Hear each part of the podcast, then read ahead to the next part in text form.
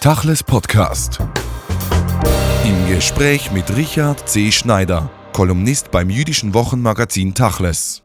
Richard Schneider, Sie sind Editor at Large beim Bayerischen Rundfunk und ARD. Sie leben seit 2005 in Israel.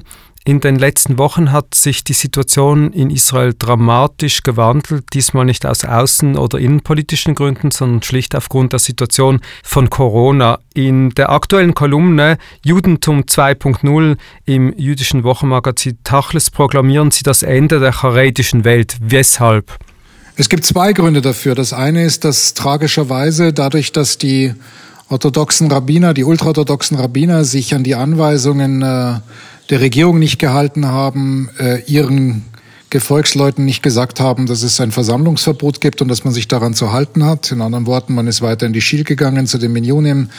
Äh, man sitzt weiter in den Yeshivas zusammen und lernt. Eine Katastrophe in diesen Zeiten. Das ist der eine Grund. Und der zweite Grund ist, dass sie ähm, fernab von der realen Welt des 21. Jahrhunderts leben. Das heißt, sie haben kein Smartphone, sie haben kein Internet, sie haben kein Fernsehen. Das heißt, sie bekommen überhaupt nicht mit, was da draußen in der Welt ist, was die Regierung auch anweist, zum Teil eben über digitale Medien und ähm, können sich daran nur darauf verlassen, was ihr Rabbiner sagt. Sie lassen es anklingen, da treffen zwei Welten aufeinander, die moderne israelische technisierte Gesellschaft, offene Gesellschaft und diese alte, zurückstehende, charetisch-ultraorthodoxe Welt. Aber es treffen auch zwei Welten anderer Art zusammen, nämlich die moderne Wissenschaft und der Glaube an die Rabbiner, äh, die ganz anderes predigen. Ja, aber jetzt ist es natürlich existenziell und jetzt wird es lebensbedrohlich. Jetzt ist es ja nicht nur so, dass man irgendwie als moderner Mensch den Kopf schüttelt und über diese äh, Hinterwäldler, wie man sagen würde auf Deutsch, äh, einfach nur lächelt, sondern jetzt gefährden sie A, sich selbst, aber eben auch uns. Das heißt, ähm, die Art und Weise, wie sie äh, versuchen, auf die Probleme dieser Zeit zu antworten, ist im Grunde genommen eine Mischung aus kollektiver Selbstmord, aber auch aus Mord, ähm, wenn man es wirklich auf die Spitze treiben will. Und das ist etwas, was man auf Dauer so nicht akzeptieren kann. Das kann man als moderne Gesellschaft nicht akzeptieren, das darf man als Staat nicht akzeptieren. Und ich kann nur hoffen, dass nach Corona auch diese charedische Gesellschaft anfängt zu begreifen, dass sie sich in die Moderne endlich einzufinden hat, egal wie religiös sie sind. Die Frage der Religiosität des, des, des praktizierenden Judentums, das interessiert mich überhaupt nicht. Jeder darf leben, wie er will, aber nicht dem, indem er das Gemeingut und das Gemeinwohl gefährdet. Und diese Form von Judentum ist passé. Es muss irgendwie aufhören. Diese Form von Judentum prallt aber auf eine andere Debatte, nämlich was ist ein jüdischer Staat und was kann Judentum in einem säkularen Staat sein und wie muss das eine das andere bedingen. Diese Debatte wird ja in Israel seit Jahrzehnten geführt, begonnen schon seit Ben Gurion. Heute wird sie fast schon existenziell, nicht nur wegen Corona, sondern aufgrund schlicht der demografischen Entwicklung Israels und seiner ultraorthodoxen, nicht mal mehr Minderheit, sondern Mehrheiten.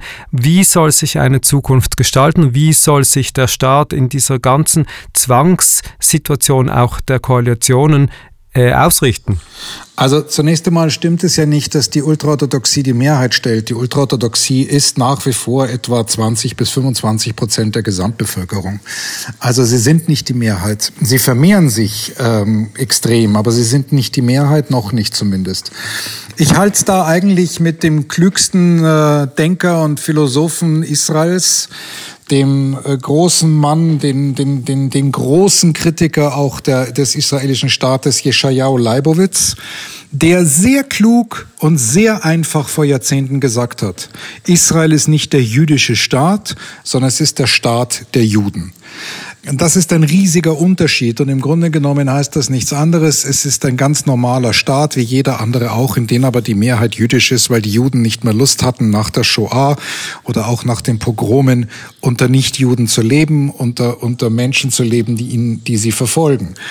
Ähm, was tatsächlich passiert, da haben Sie recht, ist natürlich, dass mittlerweile diese Debatte verdreht wird, gerade auch von säkularen Politikern, allen voran Benjamin Netanyahu, der säkularste aller säkularen Menschen, die man sich nur vorstellen kann, der diese Debatte um den jüdischen Staat und dass dieser Staat ein jüdischer ist, äh, extrem vorantreibt, natürlich um seine Klientel bei Laune zu halten. Aber wenn das ein jüdischer Staat wird, der sich im Prinzip theokratisch definiert, dann ist das das Ende erstens des modernen Staates und zwar auch ganz konkret, denn dann wird dieser Staat nicht überleben.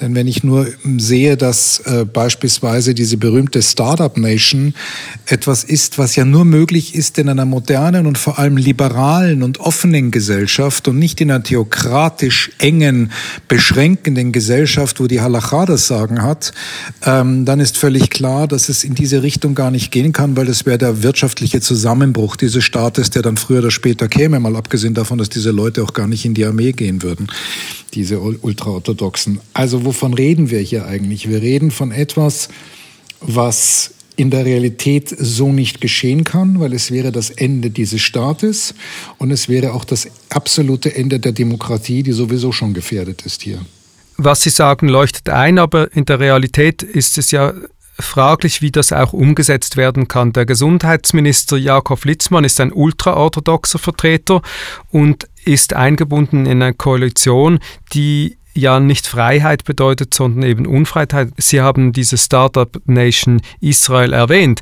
Eigentlich ist es ja auch ein modern medizinisch technisiertes Land, das sozusagen der Pikuach Nefesh, dem Seelenretten ja ge geneigt ist. Aber genau das wird ja abgelehnt von der Ultraorthodoxie. Naja, das Problem ist, dass, dass Sie sprechen es ja genau an. Das Problem ist, ähm, wir haben einerseits hier in Israel mit die beste medizinische Entwicklung und Forschung weltweit, aber auf der anderen Seite ein völlig marodes medizinisches äh, System, Gesundheitssystem. Und das liegt zunächst einmal nicht an Jakob Litzmann, sondern es liegt vor allem an der neoliberalen Politik des äh, Benjamin Netanyahu und auch seiner Vorgänger, ähm, die im Grunde genommen in den letzten Jahren im Gesundheitssystem eingespart und eingespart und eingespart haben, äh, was dazu führte, dass im Vergleich zu allen anderen westlichen Ländern es hier in Israel die niedrigste Anzahl an Intensivstationsbetten pro 100.000 Einwohner gibt. Hier wurde also ein System kaputt gespart für nichts und wieder nichts, was sich jetzt natürlich zu rächen beginnt. Das andere Problem ist in der Tat die völlige Unfähigkeit eines ultraorthodoxen sogenannten Gesundheitsministers, der natürlich von nichts wirklich eine Ahnung hat. Aber da sind wir in einer ganz anderen Problematik, die etwas zu tun hat wirklich mit der Frage, wie demokratisch ist und bleibt dieser Staat, weil das, das alles so möglich ist, hat natürlich sehr viel zu tun mit dem Kampf um den reinen Machterhalt des Premierministers Netanyahu. Und da geht es nicht einmal mehr um links oder rechts oder richtig richtige oder falsche Politik, darüber will ich überhaupt gar nicht im Moment diskutieren, sondern einfach nur um die Tatsache, dass wir hier auf Kosten der Bevölkerung Koalitionen hier haben, die der Bevölkerung schadet. Die Tatsache, dass Benny Gantz jetzt möglicherweise in diese Regierung einsteigen wird, dass Benny Gantz A seine Wähler erstmal belogen und betrogen hat mit seiner Entscheidung, ist mal das eine. Das andere aber ist, dass er bereit ist, er, der sich Demokrat nennt, einen Jakob Litzmann weiterhin als Gesundheitsminister zu akzeptieren, zeigt einfach, wie zutiefst marode das gesamte System ist. Und das Ergebnis wird sein, entweder wird alles kollabieren, früher oder später, oder es wird irgendwann einmal nach Corona einen echten Aufstand geben. Letzteres befürchte ich aber wird so schnell da leider nicht kommen, weil die Bevölkerung mittlerweile von einer solchen Lethargie, Enttäuschung und Frustration geprägt ist, dass ich fürchte, sie wird diese Kraft nicht aufbringen. Was Sie beschreiben, ist ja auch eine typische Beschreibung eines Europäers, jemand, der in Deutschland aufgewachsen ist. Sie sind sozialisiert wie viele der Betrachter, die von Europa nach Israel blicken, auch aus der jüdischen Welt und kaum mehr ihren Augen und Ohren trauen, was da abgeht. Sie sprechen von der Bevölkerung, von der israelischen Bevölkerung. Glauben Sie wirklich, dass nach Corona irgendwas sich ändern wird, dass sich Mehrheiten anders formieren werden oder dass man wie Sie hinter die Dinge blickt? Also zunächst einmal nur die Tatsache, dass ich europäisch sozialisiert und in Deutschland aufgewachsen bin, heißt ja nicht, dass die Dinge, die ich sehe oder die Dinge, wie sie in Europa vielleicht zum Teil besser laufen, nicht einfach auch besser sind. Das heißt ja nicht, dass man sagt, okay, also du hast hier den falschen Blick, weil Israel funktioniert halt so und so und darum ist halt hier auch alles, wie es ist und deswegen ist es auch gut. Ich hätte ja keinerlei Probleme, wenn dieses Land ähm, tatsächlich anders ticken würde als Europa, tut es ja, aber dann in sich auch wirklich funktionieren würde. Aber das ist ja nicht der Fall und bei so einer Krise erst recht. Ähm, was dieses Land bisher ähm, richtig gemacht hat, das muss man auch äh, Premier Netanyahu lassen. Er hat sehr viel früher als die meisten Politiker kapiert, was da für eine Gefahr ist. Er hat sehr schnell, als ich glaube sogar der erste Politiker, den Luftraum geschlossen.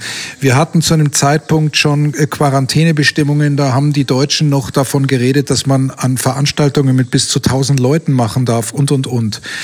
Ähm, dadurch sind wir rein zahlenmäßig und bei der Entwicklung hier noch relativ gut und zum Zeitpunkt unseres Interviews gibt es jetzt in Anführungszeichen gerade mal nur 60 Tote. Das sind relativ äh, gute Zahlen. Aber wird sich danach etwas verändern? Das ist wahnsinnig schwer im Moment abzusehen, weil wir wissen alle nicht, ich glaube, das kann man für Europa auch so sagen, wie lang diese Krise gehen wird, wie tief auch die wirtschaftliche Problematik wird, wie sehr es zu sozialen Verwerfungen kommen wird. Wir haben hier einen Anstieg der Arbeitslosigkeit um 6000 Prozent in innerhalb eines Monats. Die Gesamt äh, ähm, Gesamtprozentzahl ähm, der Arbeitslosen beträgt mittlerweile 23, über 23 Prozent. Das kann noch weitergehen. Mit anderen Worten, wir können hier, ähnlich wie in vielen Ländern Europas, vielleicht eine Gesellschaft erleben, die hinterher erstens mal mit Sicherheit sehr viel ärmer sein wird als vorher und dann wird die große Frage sein, kann man das wieder in relativ kurzer Zeit äh, wiederherstellen, zumindest zu einem einigermaßen Ist-Zustand sozusagen ante Corona. Wenn das alles nicht der Fall ist, wenn die Krise größer wird, wenn die wirtschaftlichen Probleme größer werden, dann sehe ich in der Tat auch die Möglichkeit, dass sich hier in diesem Land etwas verändern wird, in einer ähnlich dramatischen Art und Weise wie nach dem kompletten Versagen der Politik unter Golda Meir 1973 nach dem Yom Kippur-Krieg. Israel Sie lassen es anklingen, ist im Moment existenziell mehr bedroht durch den Virus als durch die äußeren Feinde, zumindest kurzfristig. Kann man schon etwas sagen, wie sich die Situation geopolitisch oder sagen wir bilateral in der Region auswirken wird auf die Position Israels? Ich glaube, da wird sich erst einmal nicht so wahnsinnig viel verändern. Also was man gerade sieht, und das ist natürlich ganz interessant, ist, dass auf der einen Seite eigentlich alle Staaten erst einmal mit ihrem eigenen Corona-Problem beschäftigt sind. Allen voran natürlich der Iran, der, wie man ja auch schon weiß, viele Aktivitäten ihrer Proxys in den verschiedenen Ländern gestoppt haben. Einerseits, weil sie im Moment das Geld woanders benötigen, zum anderen aber auch deshalb, weil Länder wie der Libanon im Moment eigentlich keine Iraner im Land haben wollen, weil sie einfach schlicht und ergreifend Angst haben, dass die das Virus äh, hineinbringen. Das ist das eine. Die andere Problematik ist natürlich hier in Israel ganz intensiv mit der palästinensischen Seite. Es gibt eine gewisse Form von Zusammenarbeit mit äh, der palästinensischen Autonomiebehörde in Ramallah. Die gibt es, da arbeitet man zusammen, da tauscht man sich aus. Das ist besser als nichts. Ideal ist es nicht. Das große Problem ist Gaza. Ähm, die Hamas hat bereits gedroht mit einem Krieg für den Fall, dass Israel nicht die Blockade stoppt, weil man eben Angst hat, nachdem es jetzt auch einige Fälle an Corona in Gaza gibt, dass dort die Epidemie zu einer echten Katastrophe, einem großen humanitären Desaster führen kann und hat angedroht, wenn Israel da jetzt nicht irgendwie ähm, diese Blockade öffnet, damit die Menschen irgendwie auch ähm, sich retten können, respektive einfach auch entsprechende Unterstützung und Hilfe bekommen, dann wird man Israel mit äh, Raketen übersehen. Ähm, ja, das wäre natürlich dann noch der nächste Schritt, dass wir dann hier in dieser Situation noch dann wieder in so einem neuen Gazakrieg hineinschlittern aus solchen Gründen Gründen. Ich sehe das noch nicht, aber wie man ja weiß, wenn man hier in dieser Region lebt und arbeitet, das kann sich ja alles in Sekundenschnelle entwickeln. Richard Schneider, wir haben begonnen mit der Frage der charetischen äh, Minderheit, die ultraorthodoxen Israel und dem Coronavirus. Dieses Phänomen ist ja nicht eines, das sich nur auf Israel beschränkt. Wir sehen Ähnliches in New York und anderen religiös ultraorthodoxen Quartieren. Denken Sie, dass es eine Spaltung im Judentum geben wird nach dieser Corona-Krise aufgrund eben dieser Situation? Naja, was wir schon haben innerhalb unserer jüdischen Welt, ist eine gewisse Spaltung zwischen Israel und der Diaspora. Also die haben wir schon länger und vor allem auch in, in, mit den amerikanischen Juden, die ja schon lange nicht mehr konform gehen mit das, was Israel politisch treibt und wo Israel sich sozusagen in seiner tribalen Definition des Judentums auch hinbewegt. Das ist ähm, schon mal die eine Spaltung. Die zweite Spaltung, ganz ehrlich, haben Sie und ich noch irgendetwas mit dem charedischen Judentum zu tun? Nein haben wir de facto nicht. Wir leben, wenn Sie, wenn man, wenn wir in der Diaspora leben, haben wir natürlich die Gemeinden, wo wir dann auch äh, charedische Juden sehen. Aber wenn ich mir überlege, und ich kenne ja die Situation in Zürich zum Beispiel dadurch, dass meine Familie da auch lebt. Wenn ich in die Erika-Straße gehe und dort Agudas Achim und äh, dort sehe, was dort die charedischen Juden treiben, dann denke ich mir, ja, nett und schön. Was hat das mit meinem Leben und mit meinem Judentum zu tun? Gar nicht. Ich glaube, das wird sich höchstens vertiefen, aber das ist nichts Neues.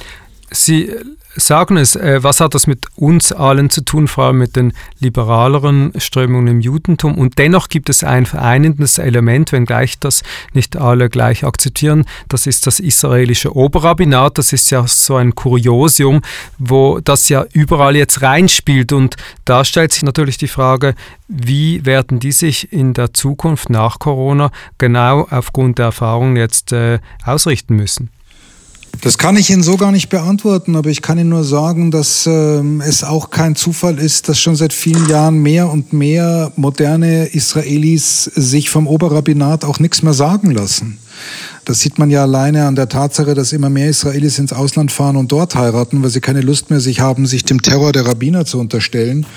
Ähm, für mich ist das, was hier ein Oberrabbiner von sich gibt, als Jude nicht mal im Ansatz bindend, denn das Oberrabbinat, darf man nicht vergessen, ist auch nichts anderes als eine politische Funktionärsversammlung und hat für mich auch mit dem, womit ich als Jude aufgewachsen bin, auch nicht mehr wahnsinnig viel zu tun.